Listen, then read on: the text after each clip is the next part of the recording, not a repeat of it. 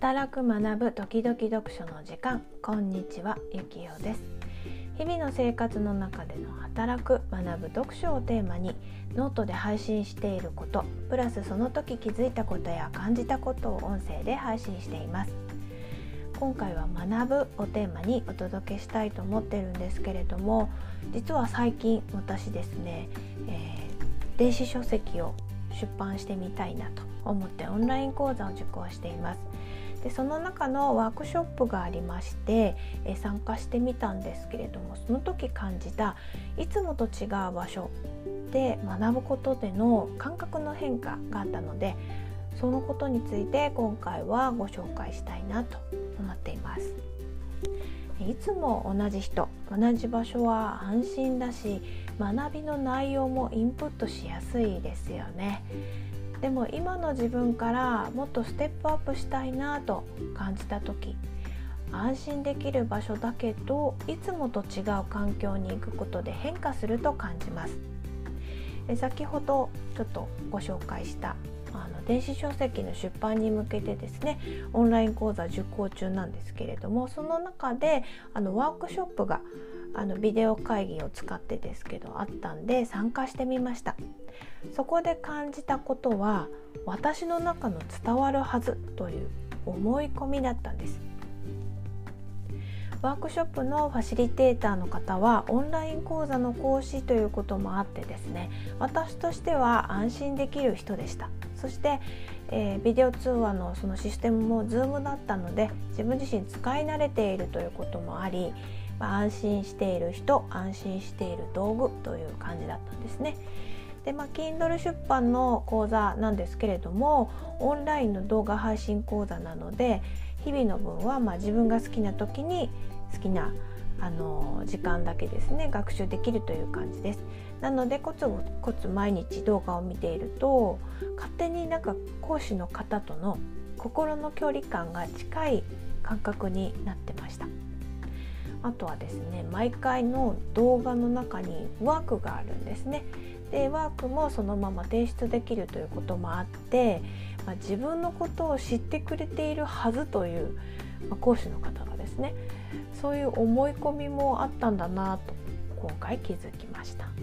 だからですねワークショップのファシリテーターが、まあ、講座の講師ということで先ほどお伝えしたんですけれどもこういう自分の思い込みがあったことで勝手にですね講師の方は私のこと少しは分かってるんじゃないかっていう感覚でいたなっていうのを振り返って気づくことができました。まあ、ワークショップでは実際にですねあのワークをしたりするんですよ。でそれの内容について、え、参加者でシェアをするんですけれども、まあ、あの電子書籍出版ということもあってですねあの自分が出したい本はどんな本でどんな内容にしたいのかなっていうのをシェアする時間がありました。でここでハッとすることが起きたんです。それはその言葉だけだとわからないねと講師の方からフィードバックをいただいたんですね。私はやっぱりいつもいるコミュニティでは私自身のことを知ってる人が多い今までのこととか普段発信の普段発信してる内容を知ってる人が多いのでその前提が吹き飛んでいてもなんか伝わってたんですよね。もしかしたらこれもまた伝わっているだろうと思いか思い込みかもしれないですけど、まあ、でも今回そのワークショップに参加してみて初めましての人にはもっと細かく表現しないと伝わらないんだ。っていうことに講師の方の言葉で気づきました。私にとっては自覚している以上に衝撃だ衝撃的だったんですね。で客観的に考えれば講師の方の言葉って当たり前なんです。でも私にとってのこうなんか当たり前が崩れた感じがしてでもかなり動揺してたんですねワークショップ中に。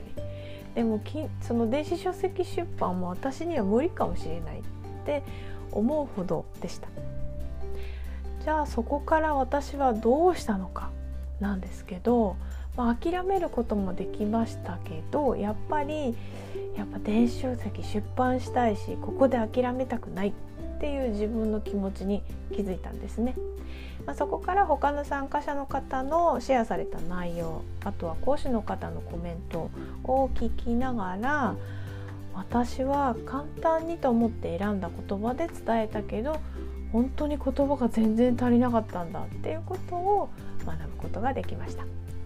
えそしてワークショップの最後のワークで詳しく皆さんがこう他の参加者の方が言われていたこととか講師の方がおっしゃってたことを、まあ、ちょっと頭に入れて自分のことをもうちょっと詳しく表現してみたんですね。そしたら講師の方が「すごい分かりやすいそうやって書くのが大切なんですよ」っておっしゃってくださったんです。も